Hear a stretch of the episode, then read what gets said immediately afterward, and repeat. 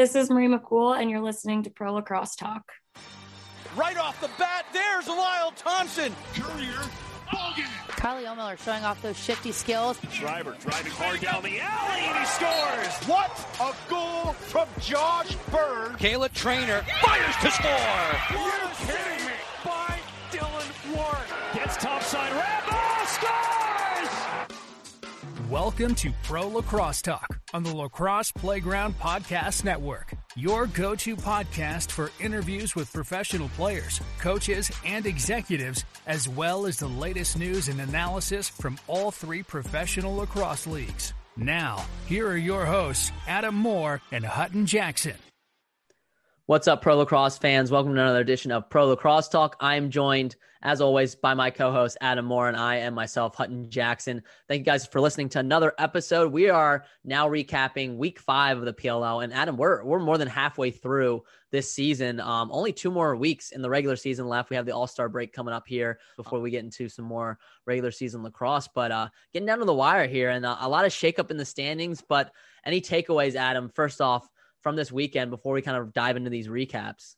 Yeah, when we did our preview pod of uh, week five, yeah, you know, when we did our, our previews of week five and, and, I gave my picks, you know, I might not have done that well in picks, but uh, my reasoning behind making a lot of those picks was to make the standings as murky as possible and it, AKA as exciting as possible heading down uh, to the wire. And I got my wish, just not by my picks. So, uh, it's going to be a wild ride these last two weeks after the All Star break. Yeah, well, you did get your Water Dogs sitting yeah. at number two in the standings uh, with a positive seven goal differential, which was big for them. They had a, a, two big wins in this game, which we'll get to the first one in a little bit. But overall, yeah, no team was able to clinch a playoff spot. We could have actually seen five teams clinch a playoff spot this weekend had the Cannons lost.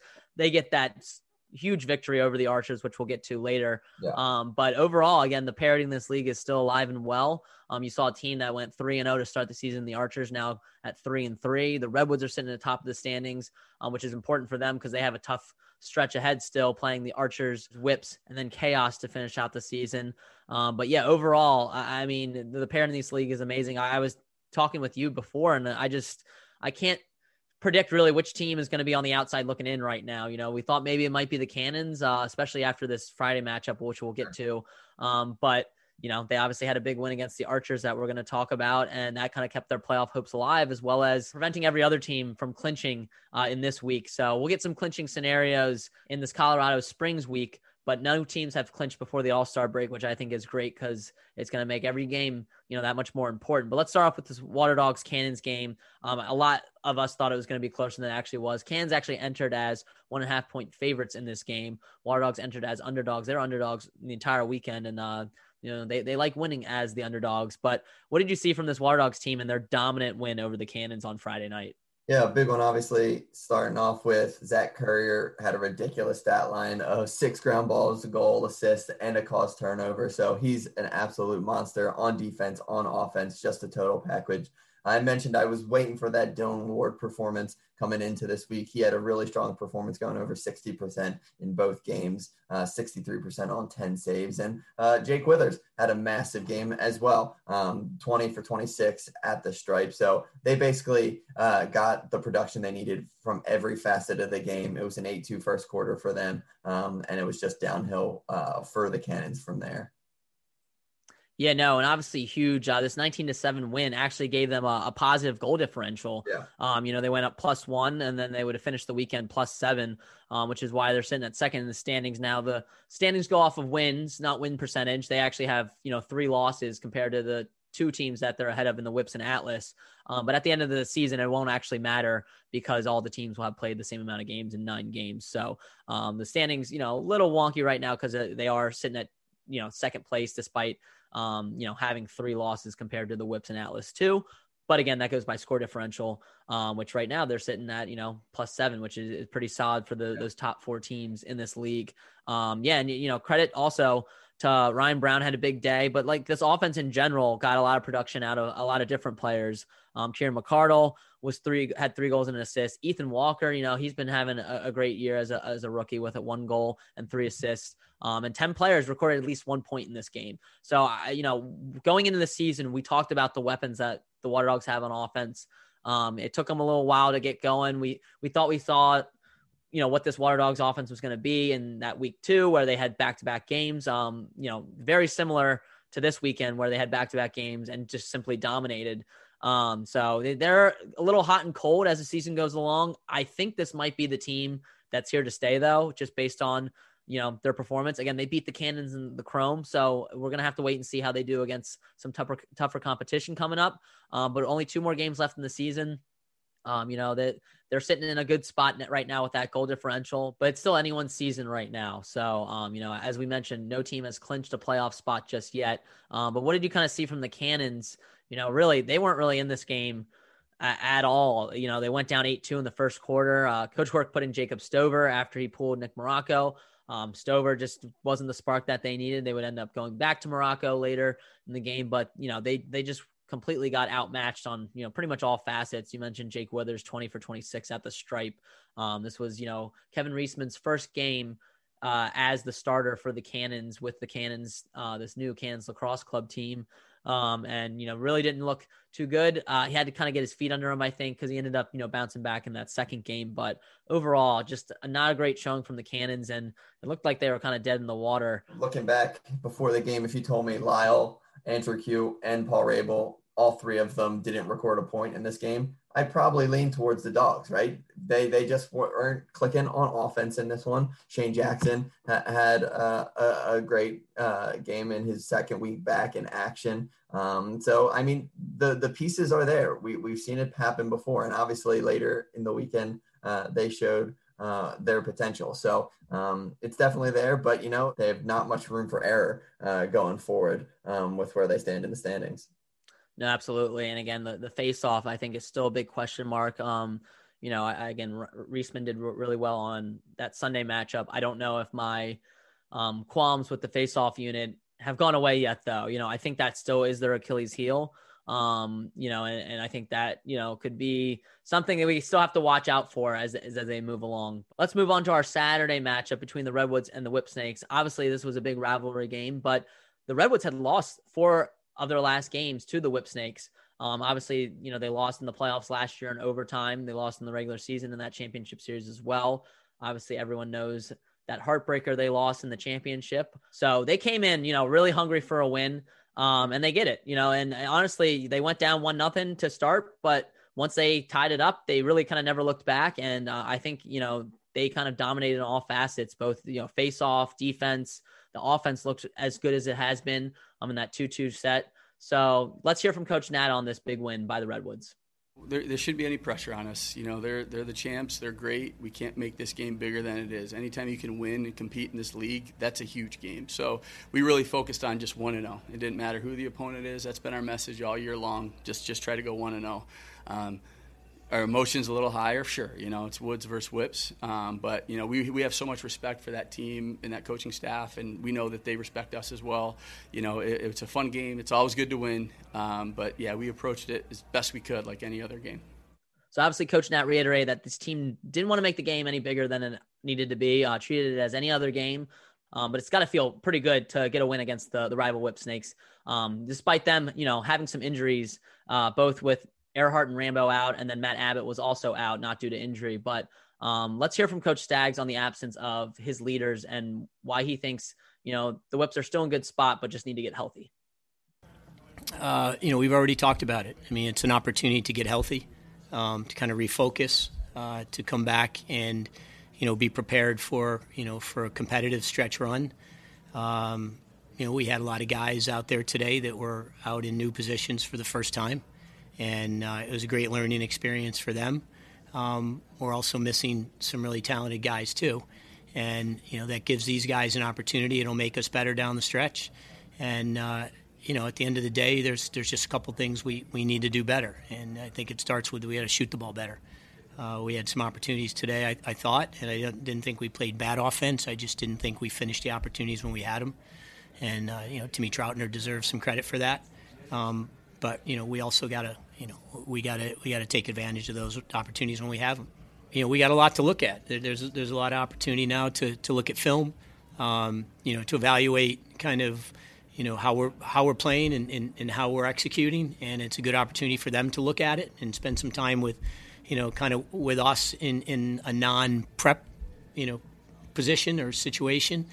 Uh, and again, I, I don't know that you know anything helps us more than kind of getting healthy and, and getting back to our lineup. Honestly, I mean that's uh, we can say as much as we want that there's you know next man standing up, but we're uh, we're missing some really talented guys who you know who make a difference for us um, in, in in all aspects of our game, and they're leaders and they're veterans, and you know veterans win you games in this league.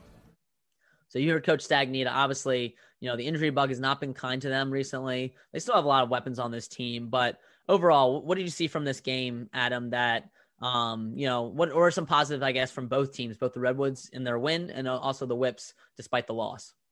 I mean, if you want to look at something, the the face-off uh, stripe was was pretty even between TD and, Nards. That's that bodes well um, for for both squads. Obviously, Nards is arguably the best in the world, and uh, it looks like TD's right up there with them. Um, won 13 of 24 and was winning a lot of them cleanly. So uh, that bodes well going forward um, for this Redwood squad. Um, yeah, it was just a, a, really good game for them. Jules uh, continuing uh, to be dominant, had four points on the on the day, Matt Kavanagh had four as well, along with Rob Pannell. So that and they got uh, a, a, vintage Kyle Harrison goal as well against this Whip squad. So uh, it was a good day overall for this Redwood squad.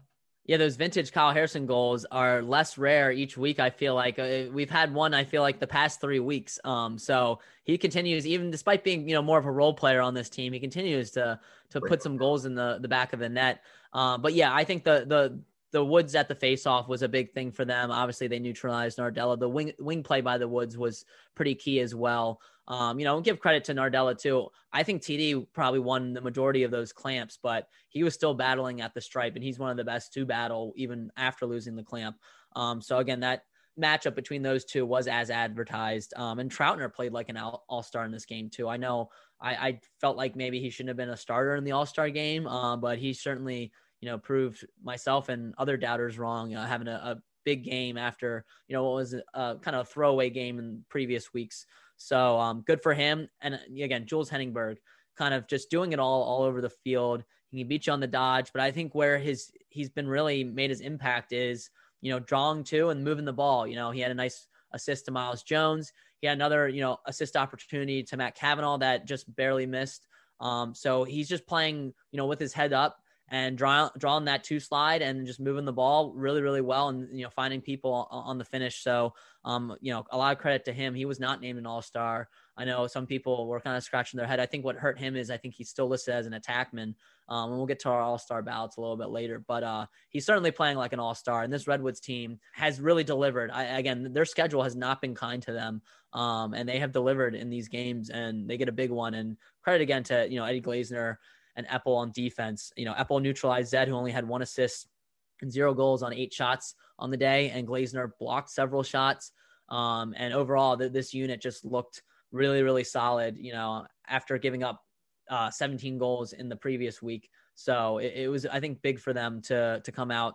You know, against a Whips team that has a lot of weapons too. So um, they get that big win. I think the Whips are still one of the top teams in the league. Again, I think once they get healthy and they have three weeks to do it, um, things will start to fall in place. But uh, you know, definitely have on that calendar circle the the rematch on the final week in Albany. So that that's definitely gonna be a, a fun game to watch Friday night. So looking forward to that. Um, but moving on to the second Saturday game of the weekend, it was Atlas playing the Chaos. And this game was probably a little bit closer than the score indicated. The Atlas ended up finishing 16 to 10. Um, they had a nine goal run that really, you know, put them up on this chaos team. But like this chaos team, again, they, they don't quit. Like they're, you know, they're well coached from Andy Towers. Like they play with a mentality, they play with a chip on their shoulder. Um, so they never really got out of this game, even despite going down. Um, you know, pretty midway through the, the game. Uh, you know, their rally kind of was sparked by a Mac O'Keefe goal. Again, he's been playing really, really well. I, I like watching him with Josh Byrne on that two man game. Uh, has really they've really come together. I think the past couple weeks. So, um, you know, the Chaos are a team that I can't really figure out. Like I could still see them potentially missing the playoffs, but they obviously know how to play teams. They're not really phased by whoever they play. There hasn't really been a game that um, despite even you know some of the their earlier losses that they weren't really in the game until late. Like they always tend to rally, I think, and so that always gives them a chance. Again, I would like to see the defense play a little bit better. They were without Jack Rowlett, um, you know, who tends to be a little bit reckless and draw a lot of penalties, but he's still a force on that team. Um, and he was out with a broken nose due to that uh, altercation with Paul Rabil and Tyson Bell at the end of the last game. All three were fined, uh, though there was no suspensions given. So tough to see him out um, because of that. But uh, let's you know kind of focus on more of the positives with the Atlas, who again continued to look like a wagon. They they are just playing unreal lacrosse right now. Obviously, Jeff Teat is you know playing at Jeff Teat caliber. But what did you see from this Atlas team that you know? Again, we keep saying it. Are they a contender? Are they a contender? I, I think the discussion is like, you know, who's going to stop them at this point because they yeah. just look unstoppable. Yeah, that that's done with right now. You know, I mean, uh, they're they're putting it all together. The the options that uh, Ben Rubeor had this offseason to make big changes, he made them, and it's clearly worked to up to this point in the season. You know, that week one um, bludgeoning that they had is way behind them now. It'll be interesting to see uh, JD Colarusso play, played solid about 50% in cage for them this week. It was good to see him get his first W in the PLL. Um, we'll see how his play uh, affects them going forward. But great, great first first start victory for him. Um, and, you know, they're just putting it together in all facets. You know, we talked to Jake Carraway a couple weeks ago, and he talked about his connection with, with Dan Bucaro and his ability um, because uh, of the other offensive threats to, to free him up. He had another two in this game. So um, really strong offense kind of all around for, for this Atlas squad that looks a lot different than it did last year. And, you know, add salt to the wound for, for the chaos fans out there,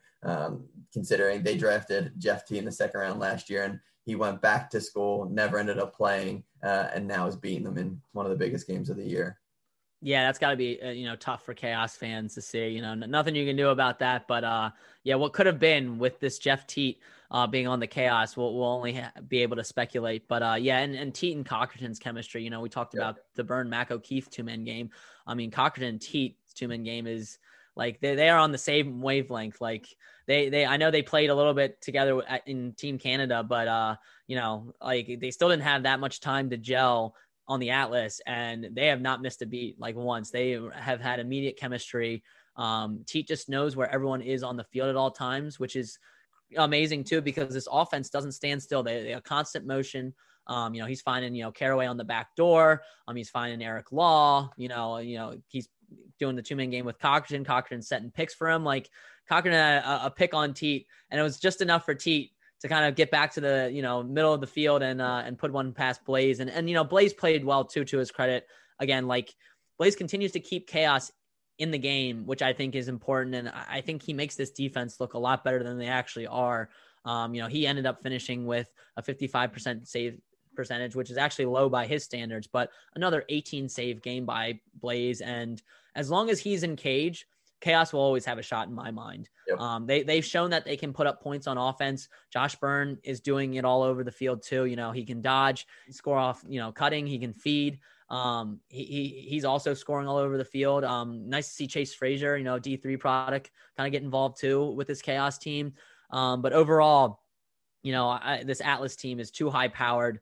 You know, Romar Dennis continues to be lethal on the run. We know that he hasn't been the best you know shooter from the field in past seasons. He has put that to bed this year. Uh, he is just almost automatic on the run. Like he's just unstoppable. He just murders the corner every time he shoots the ball. It's unreal. Um, and Bryan Costabile just continues to dominate all facets. I love, you know, got to give some love to Danny Logan too, who, you know, going into the draft didn't look like to be maybe the top short stick defensive midi on the board. And he's been proven that he is probably the best short stick defensive midi in this league. Maybe not just as a rookie, but overall, you know, you, you can put him up there with both Terefenko and um, Zach Goodrich as, you know, the top short stick defensive middies. And, you know, obviously a little bit of love for Matt Abbott as well. But, um, you know, uh, there's a lot of good short stick defensive middies in this league. And Danny Logan, Logan is as good as any of them. So credit to this Atlas team that, you know, has really played really, really well since that, you know, opening loss against the Archers um, and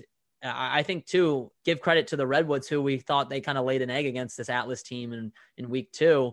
Um, you know, we mentioned the Redwoods in the previous game, like they have a tough schedule and the Redwoods have been playing teams really, really well. Yeah. Um, same thing you can say about the Atlas, like that that Redwoods Atlas game could be the rematch between them could be the championship game easily. You know, these teams are are looking that dominant right now. But um, yeah, great win overall for Coach Rubeor's squad. Um, and that brings us to the Water Dogs Chrome game. That the Chrome, you know, after getting those two big wins against the Archers and Whip Snakes, dropped the game. Uh, you know, in their d- double header. Um, and they had, you know, a game against the Water Dogs that was probably a must win for both teams at this point. Obviously, the Water Dogs feeling pretty good about that Friday night victory, but, uh, you know, eh, this, this league, it, anything can go anywhere and you can't, not only do you have to win, you have to win, you know, pretty handedly to kind of make some ground in the standings. Um, so what did you see from this Water Dogs Chrome game that, you know, the Water Dogs again got off to a hot start and kind of never looked back. Um, a lot of the same stuff we saw from Friday, but uh, anything in particular that stood out to you in, in this one? Yeah, it was really a, a, rinse repeat if you think about it. 10 more players scored in this one for the Water Dogs. Jake Withers had another strong day at the stripe, and Ward didn't have to do too much. He had nine saves, but was at a 60% clip. So they had a really strong performance, um, kind of from everywhere again. In the second quarter, they uh, had the same amount of goals that the Chrome did the entire game with six. So they, they played really well, outscored the Chrome 5 nothing uh, in the third quarter. So just a, a, really strong performance from, from a dog squad that, that's peaking at the right time, as we talked about. Mikey Schlosser had a hattie in this one. Uh, he's been one of the most fun players to watch this season. Uh, he put some some guys on turnstiles uh, in this one with, with some really awesome goals. So uh, they're gelling right now. They're really gelling. They're really coming together at the right time, and um, that bodes well for dog fans. Yeah, no, and Currier again had a, another great game. He finishes with uh, just two assists, you know, in this one, but you know, six ground balls, uh, no current college turnovers this time around. So a little bit quiet by his standards, but he's still just doing a lot between the lines um, as well as on offense. And, you know, he, he's always going to play well on defense as well. And, uh, you know, but I, I, think Coach Copelan was really happy with this offense, um, you know, in both their games. Let's hear from him after the game. Coach, one of the few teams to come into a doubleheader weekend and come out with two W's. What do you think that says about this team?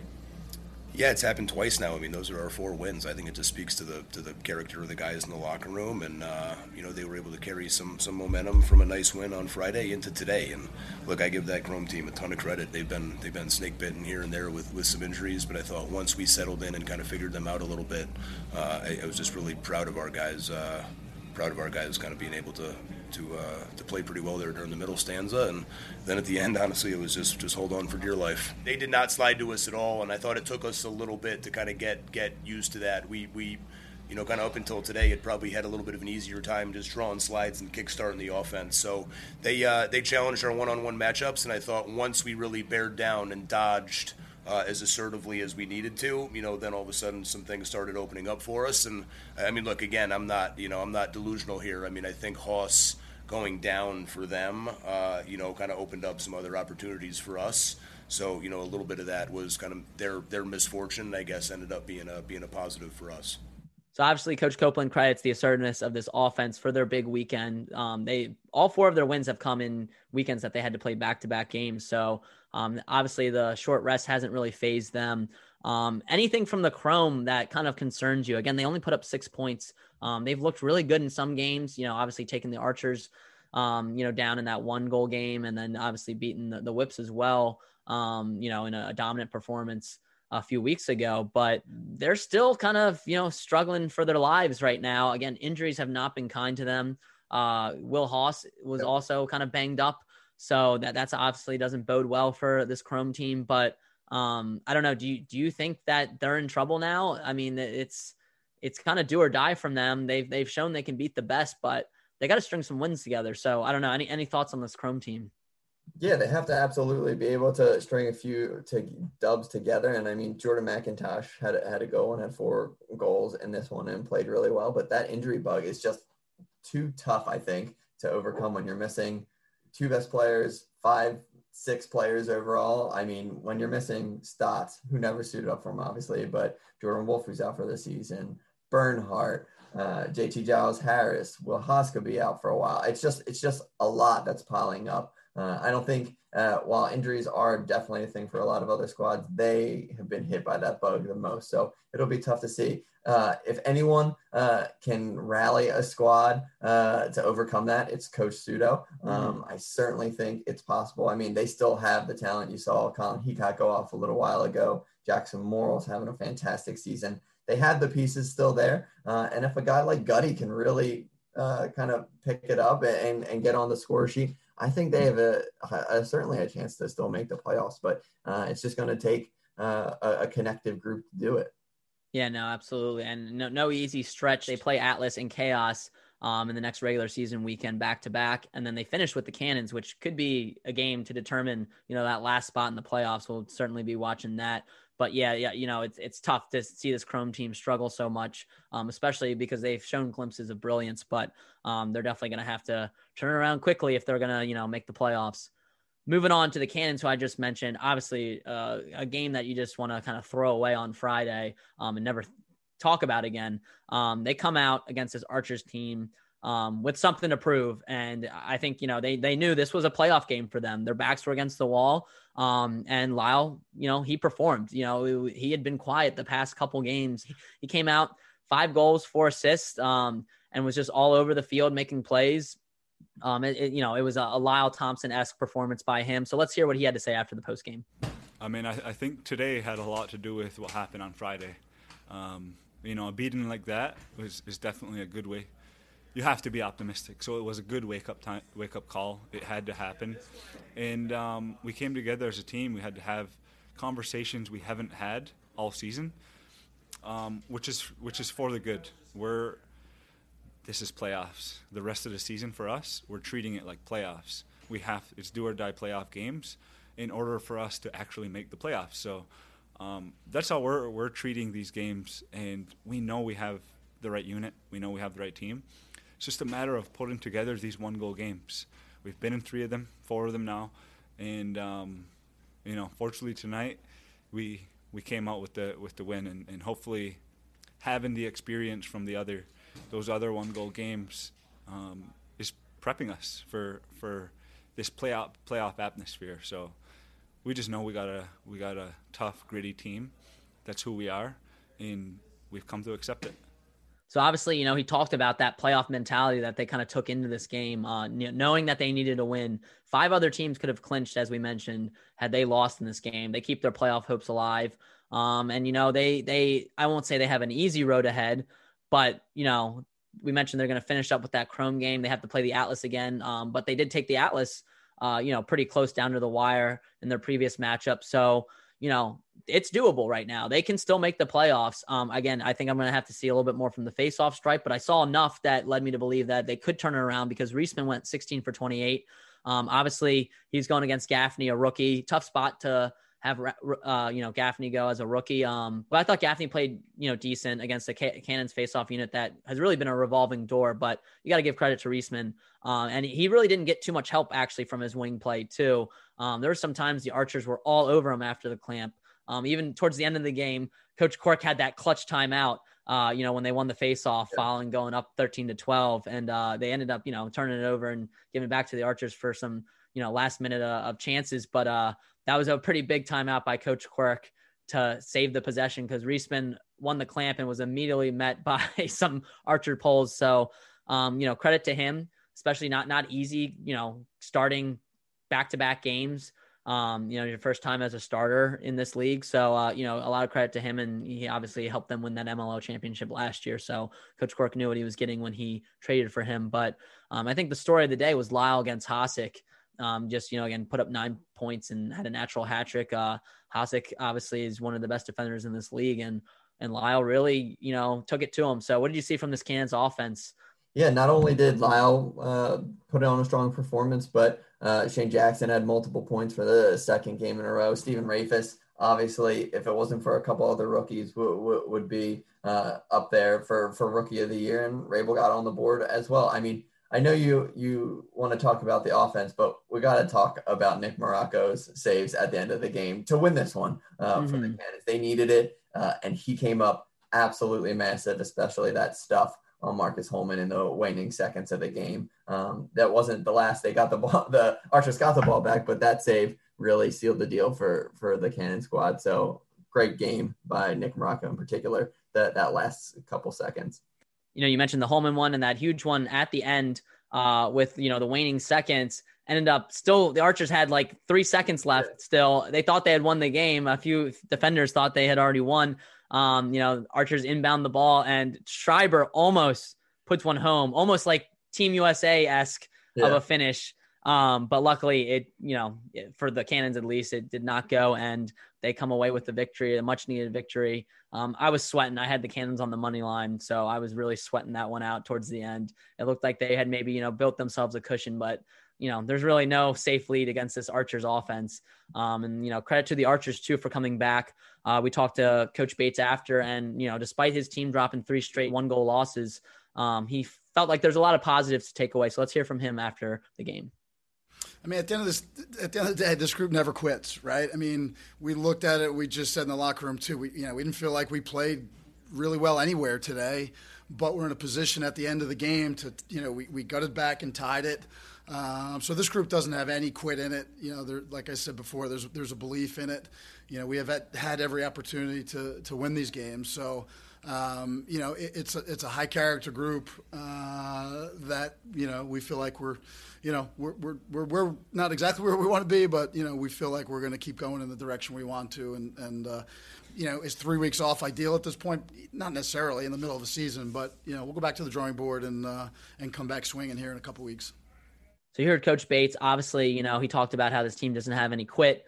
Um, and you know, he he also, although he would like to be, you know, better in the standings and not be sitting at 500 right now. Um, he does say that you know sitting at three and three does allow them to be a little bit more introspective over these next three weeks with what they can adjust. And he feels like if they were you know five and one or four and two, they maybe wouldn't have been as uh, you know, looking inward as much. So they're definitely going to make the adjustments. I think they're still one of the top teams in this league. And of course, if the Archers can string again a couple of wins together, you know, they're sitting at the top of the standings, getting that top seed because they have a positive score differential of 22 right now, um, which is the best in the league, despite being in the middle of the pack in the standings at three and three. So, you know, still, still a lot of positives take away from this Archers team. I also don't fault Coach Bates for, you know, giving Gaffney a go over um, Stephen Kelly because this Cannons face-off unit hasn't been great. If there was ever a spot to give Gaffney a go, I think this was it. And uh, again, I don't think he played too poorly. I think it did shift the momentum in the Cannons' favor to have Reisman go 16 for 28. But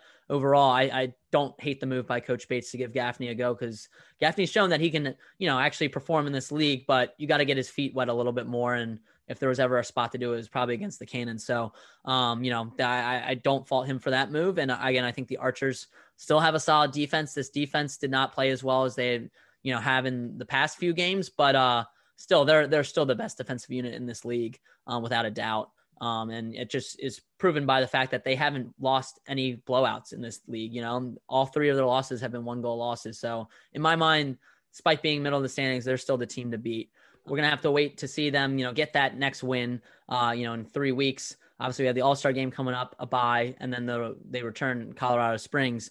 Um, you know, we're to talk All Star game a little bit, our thoughts on these All Star rosters. Uh, but before that, in two weeks, we have women's professional lacrosse returning after over two years of a hiatus. Um, the Athletes Unlimited League is coming, and we're really excited. It's to be not, it's to be more packed than um, obviously a PLL weekend because these teams, there's only four teams are going to play three games in a weekend. So certainly looking forward to that. Um, and to prepare, we have a former WPLL MVP, Marie McCool. So sit tight, hear a word from our sponsor, Anchor, and then listen to our interview with Marie. Another day is here, and you're ready for it. What to wear? Check. Breakfast, lunch, and dinner? Check. Planning for what's next and how to save for it? That's where Bank of America can help. For your financial to-dos, Bank of America has experts ready to help get you closer to your goals. Get started at one of our local financial centers or 24-7 in our mobile banking app. Find a location near you at bankofamerica.com slash talk to us. What would you like the power to do? Mobile banking requires downloading the app and is only available for select devices. Message and data rates may apply. Bank of America and a member FDIC. Welcome back to Pro Lacrosse Talk on the Lacrosse Playground Podcast Network. We're here with Marie McCool, All-American, national champion, Tewaaraton finalist, 2017 world champion, WPLL MVP, and 2019 champion, and now a member of Athletes Unlimited Lacrosse League. Marie, thanks for joining us today. How's it going?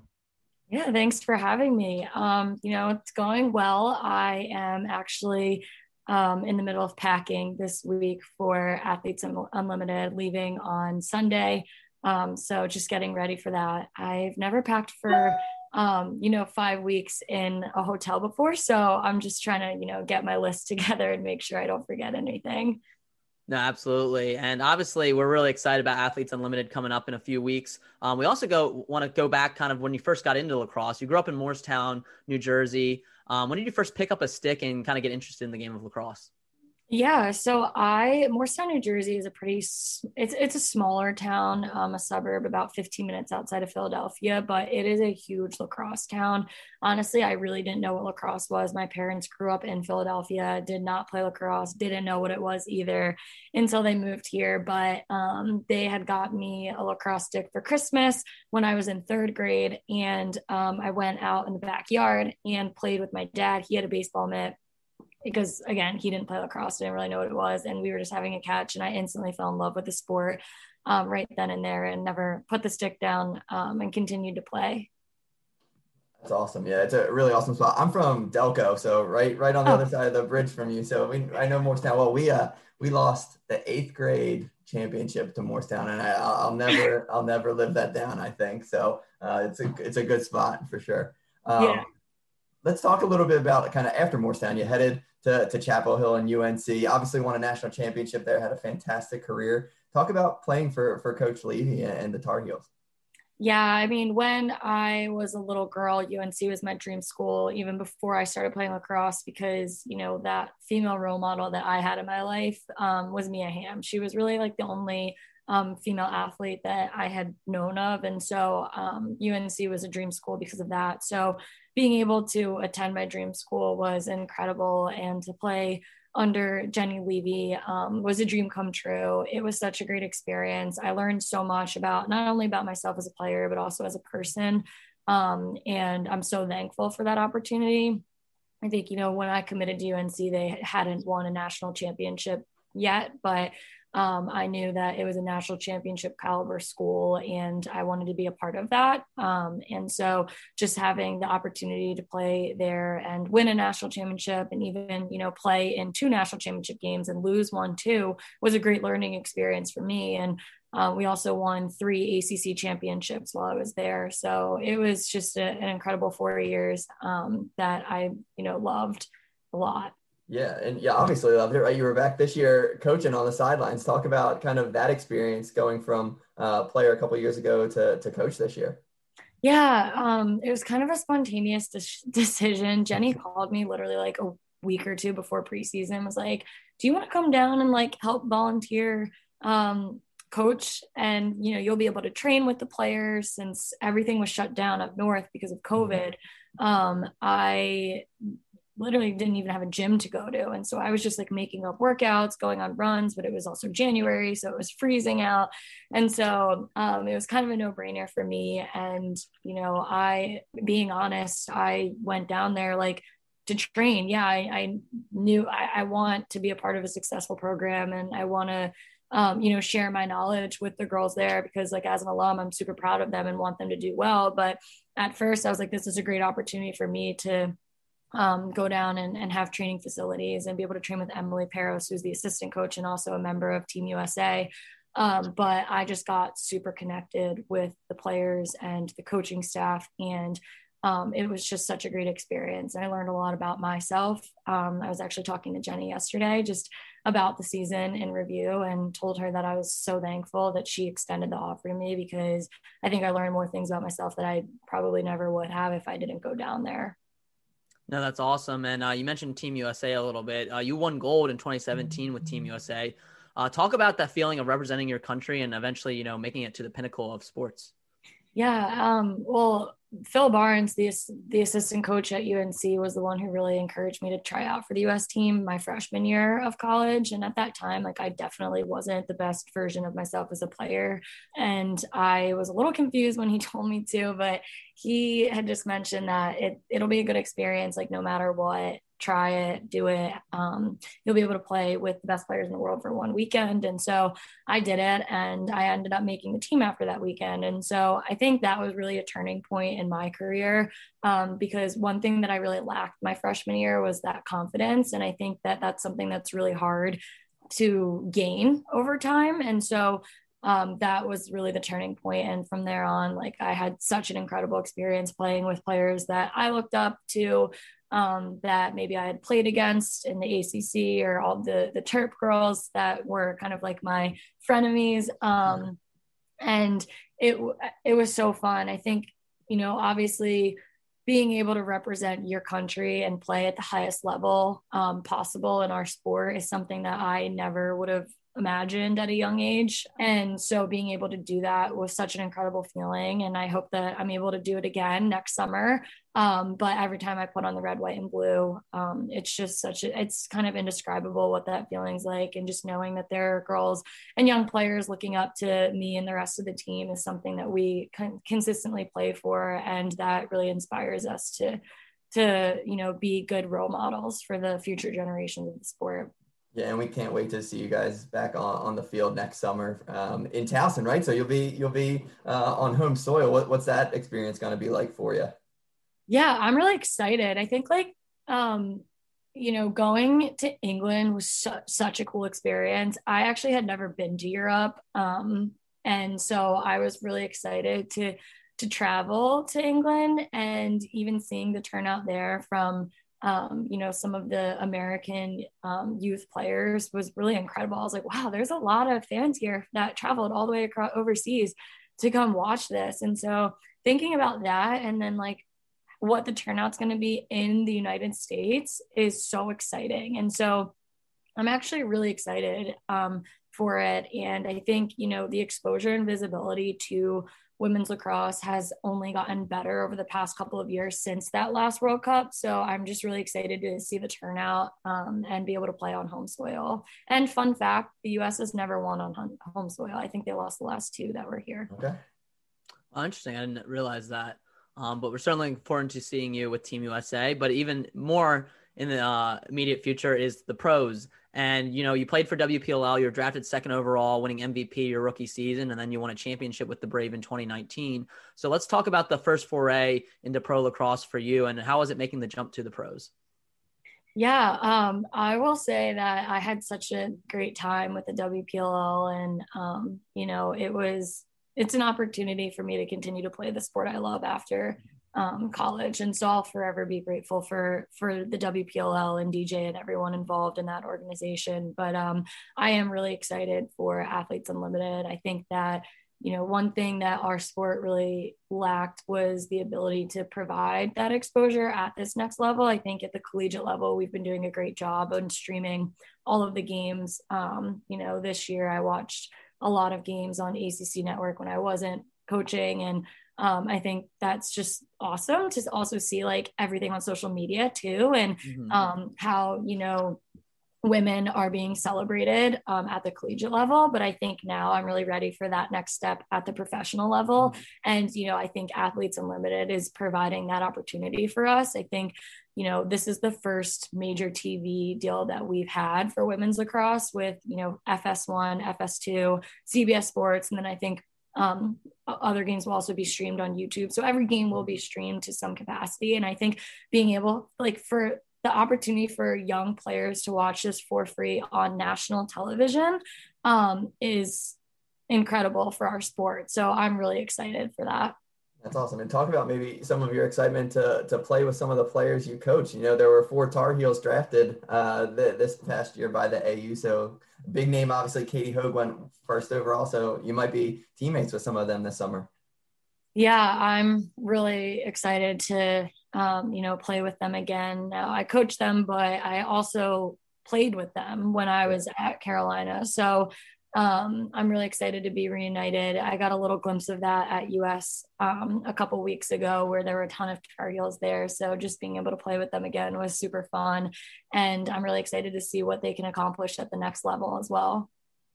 No, that's certainly awesome. And uh, talk a little bit about too, like the discussion with these fellow pros uh, about AU and kind of what Athletes Unlimited um, has provided you guys with. Obviously, you know, we, we missed women's professional lacrosse last summer, and the fact that it's now back is really exciting for us as fans. But um, for you guys as players, talk a little bit about how AU has really been supporting you guys as athletes.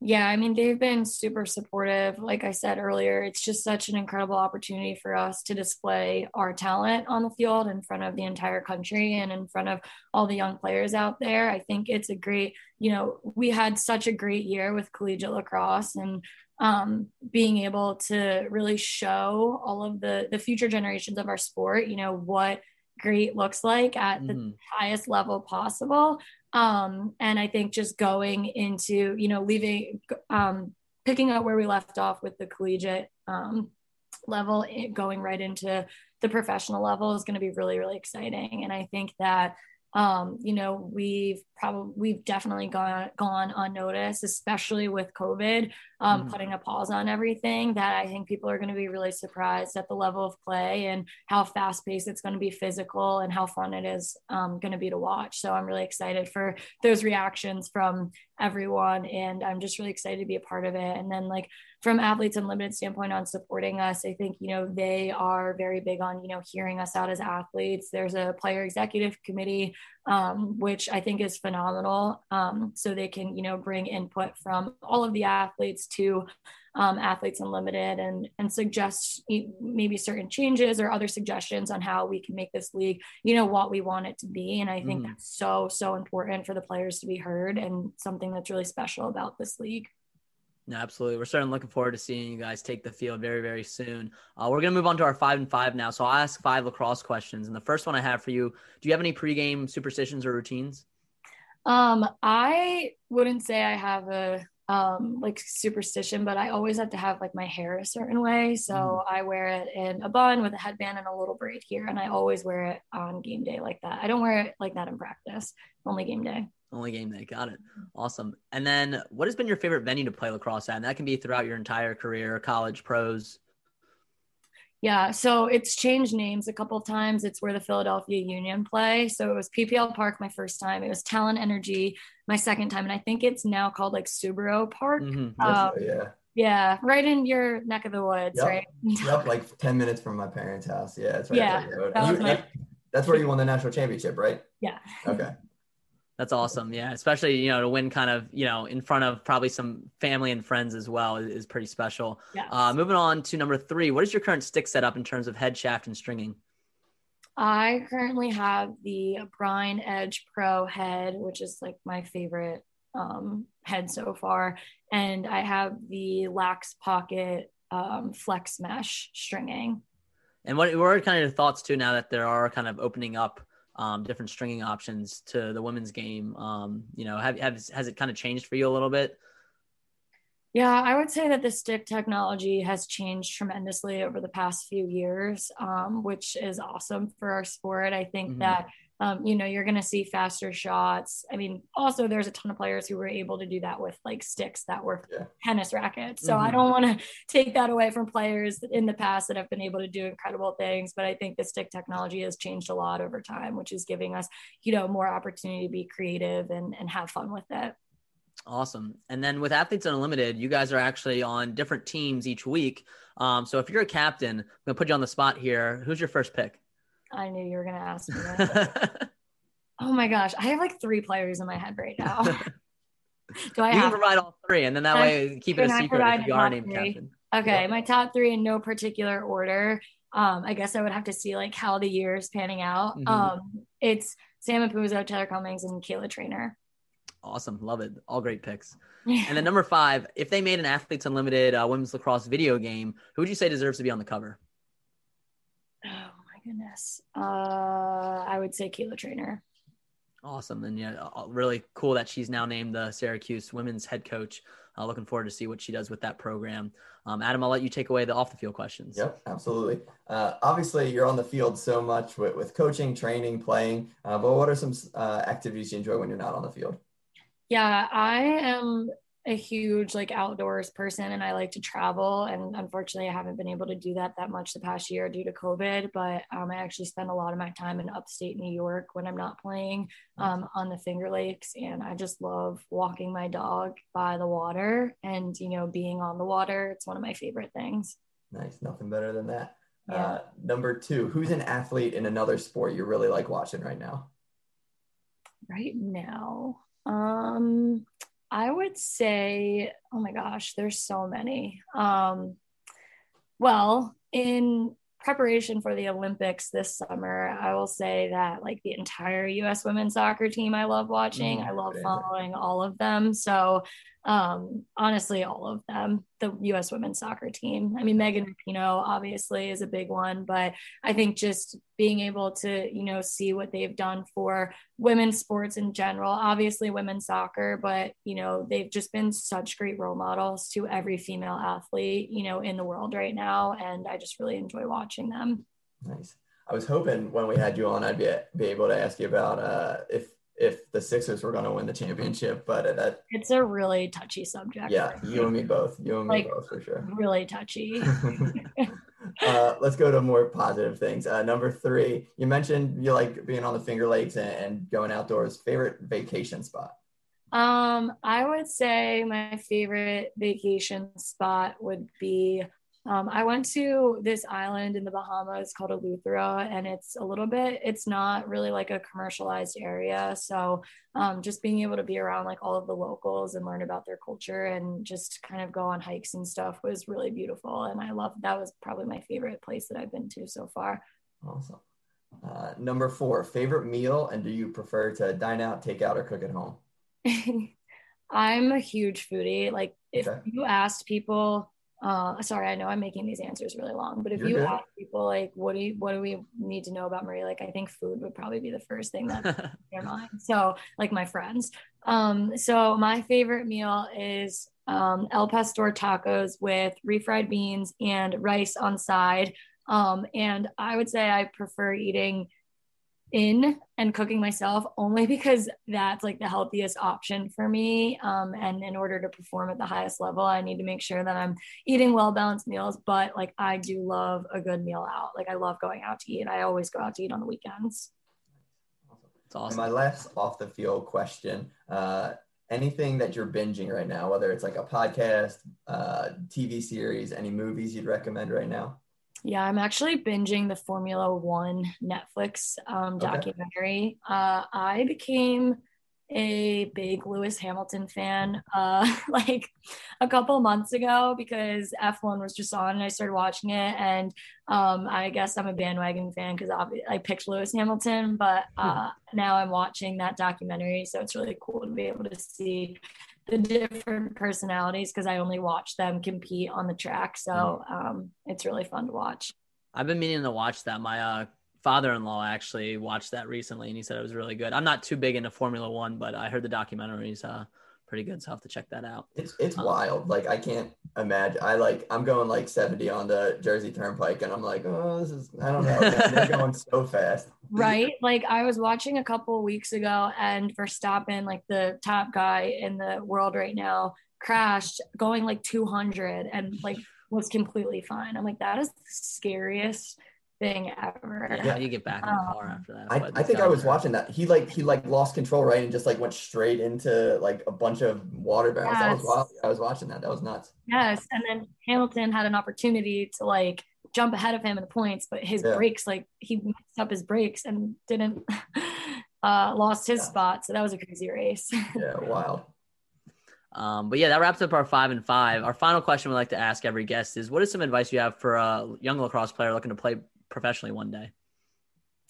Yeah. Um, oh my gosh, there's like so many pieces of advice, but when I think of like the main one that I always um, say when I end like camps and clinics and stuff is to control what you can control and be comfortable being uncomfortable. That was something that Jenny Levy always said to us. And I think it's just so powerful. I think um, you know, I cannot stress enough, you know, how much people at the highest level, whether they're the best players in the world or um, you know, still at the high school level, like everybody makes mistakes and that's okay. And the only way mm-hmm. you're going to get better is if you take those risks and you put yourself in uncomfortable situations. Because if you don't do that, then you're not going to improve on certain things that you, you know, need to improve on as an individual and as a player. And then I think controlling what you can control, you know, there's a lot of things in life that are out of your control and how you respond to those um, events or things that happen um, that's something that you can control and that's something that's going to help you in your lacrosse career and so um, those are the main things that i would say no, I think that's some great advice for our young listeners, and we certainly appreciate you hopping on. We're looking forward to seeing you compete with the rest of these athletes and Athletes Unlimited. Um, and best of luck training for this upcoming season. Yeah, of course. Thank you so much for having me. So we really appreciate Marie coming on the podcast. Uh, we can't wait to see her and the rest of the AU suit up on July 23rd. Certainly looking forward to that. But now, Adam, let's dive into our All Star game thoughts. The All Star game is coming up. You're going to have the adversaries led by Grant Ament taking on the defenders led by Blaze Riorden. And you can see those full rosters on the PLL website. Um, but me and you kind of we put in our ballots. Um, we didn't discuss them last episode. We'll kind of go back and discuss, you know, who we think. Uh, overall, I didn't think the All Star selections were too egregious. Like I thought a lot of people that are starters deserve to be stars. There's a few that I honestly wouldn't even put on the reserves, but um, you know, anything anybody that wasn't named a star wasn't voted by a star by the fans, and you know that's kind of what you're going to get with fan voting. It's sometimes a popularity contest. Most likely made the reserve roster because players voted as well, and any players that were not named stars by the fans made it on the reserve roster based on the player voting. So, you know, again, I would have liked to see maybe a few different starters, but overall, the people that should have been all stars mostly deserve to be all stars. Um, my ballot was at attack was Grant Ament, Will Manny, uh, Rob Pannell, Zed Williams, Lyle Thompson, and then I had Jackson Morrill in there too, based on you know his performance in the first four weeks of the season. Um, at midfield, I had Schreiber, Costabile, Rabil, Connor Kelly, and Zach Currier, as well as Michael Ehrhardt. Again, we'll get into the fact that there is no short six defensive midi or LSM slot, which kind of made things a little difficult when choosing midfielders. And then I had Matt Dunn, Eddy Glazener, Brody Merrill, Michael Rexrode, Graham Hossack, and Matt McMahon for defense. Um, at faceoff, I had Joe Nardella and TD, and at goalie, I had Blaze and Gittleman. Adam, who did you have on your All Star ballot? Yeah, I mean, we were pretty close comparatively. I had a couple switches. I had Jeff Teat in there for Jackson Morrill. Uh, I had um, Tucker Durkin in there for Matt McMahon. And then my last one, I had Kyle Harrison in there for Connor Kelly. It's his last ride. Let him go. Like, give the people what they want. They want Kyle Harrison on the field for his final All Star game. Let's make it happen, man. I, am excited to see Kyle Harrison in the All Star game. Do I think he deserves to be an All Star? No. And my thing with that is, you know, when we talk about players' resumes, specifically Kyle Harrison, you say nine time All Star. And it's fine if all, star game is supposed to be fun and you want you know some of the the older veterans in it. Like again i'm not going to complain that the fact that i get to watch kyle harrison in another all-star game but there's other more deserving players that have had better seasons than him. And that's where it kind of is frustrating to me because we rank people players based on how many all-star appearances they have their resumes and stuff. So to me it's like it's disingenuous to give it to kyle harrison when there's other more deserving players that had had better seasons so far. So again, am I going to complain seeing K18 suit up, you know, for this All Star game? No, but um, should he have made the All Star roster? No, I don't think he should have. I wouldn't I mean, have had him on my reserve. We're, we're, not. This one All Star game is not going to change the the course of history when it comes to what we think of Kyle Harrison. And if it really changes the course of history for one player, if he goes from one All Star game to two All Star games, I don't think it's that big of a difference, to be honest with you. And this is the last time I'll ever be able to vote for Kyle Harrison in an All Star game. I had to do it, man. I had to do it. I, I know. I just, I again, like you want to, you got to give credit to these players, you know, for what they've accomplished so far. Again, um, you know, I really tried to look at, you know, the first four weeks of the season, how these players had been doing. Um, and you know that's why I, you know, I, I voted for Blaze and Gittleman. You got Blaze and Troutner are the All Star game starters. Um, you know, again, Troutner showed that he is an all-star caliber goalie this past weekend. Um, I, I, still think, you know, Gittleman, Blaze, and Galloway have played a little bit better than he has down the stretch. But um, I got to give some honorable mentions to to Danny Logan, Jake Carraway, and I mentioned Jeff Teat as well. They were all kind of like on my honorable mention. Um, I really wanted to find Danny a spot for Danny Logan in there because I think he has been one of the best short stick defensive middies. But it stinks that they don't have a short stick defensive midi slot. And they don't have an LSM slot either. So it was weird for me voting Michael Ehrhardt as a midfielder when I feel like a lot of those polls should have either been slotted in at defense or had their own separate category. So I'd like to see the league maybe change that going forward. You know, we want to give some love to just some short stick defensive middies, but um, it was hard for me to justify, you know, short stick defensive midi over any of these offensive players. There's a lot of offensive players I left off my midfield list as well. So um, I would like to see them change that in the future. Maybe, you know, one or two slots. You could make it, you know, defensive midfield slot where people could vote for a short stick defensive midi or an LSM if you want to do it that way. You could make them separate. Uh, I think there's a lot of different ways they could do it, but I think that would be going forward the best way to you know honor these more you know specialized position groups. Um, so overall, that's uh that those are my thoughts on on that. But um, Adam, any final thoughts though on this All Star game? What are you looking forward to the most? I guess from either the skills competition or the All Star game. Yeah, I'm just really excited to to see the boys get out there and play. You know, a lot of times in All Star games we don't see um, a, a, great competition, but we saw a really awesome one in year one with the All Star game, and I'm excited to see some of the best out there come together and, and put on an awesome performance. Yeah, and I'm actually going to get a little superficial. I'm looking forward to seeing what these jerseys look like. Last year, uh, you know, in 2019, we had the tie dye jerseys. Uh, I'm interested to see what they go with um, you know, in this 2021 All Star game. Uh, I always think it's cool to see different jerseys they roll out. Um, I know I've pitched that they should have MLL throwbacks be the jerseys. Um, I don't think they're going to do that this year, but I think that would kind of be cool if yeah. they had a you know a little bit of some homage to uh, the the MLL days. But um, yeah, looking forward to this All Star game. It'll be a nice little break, especially for these players. Uh, allow them, you know, the ones that aren't healthy to kind of rest up and get healthy. But uh, we are definitely still anxious to get some live regular season lacrosse too. But looking forward to this All Star game in San Jose. We appreciate you guys listening. If you guys enjoy this episode, make sure to subscribe, leave us a five star review, and uh, make sure to you know again leave those ratings, leave some comments, let us know what you thought. Um, and make sure you guys are listening to Bet on Lacrosse as well for all your betting info. Um, obviously, a big weekend for us in the betting sphere as well. So that episode comes out every Wednesday. But we appreciate you guys listening, and we appreciate you tuning in every week to Pro Lacrosse Talk.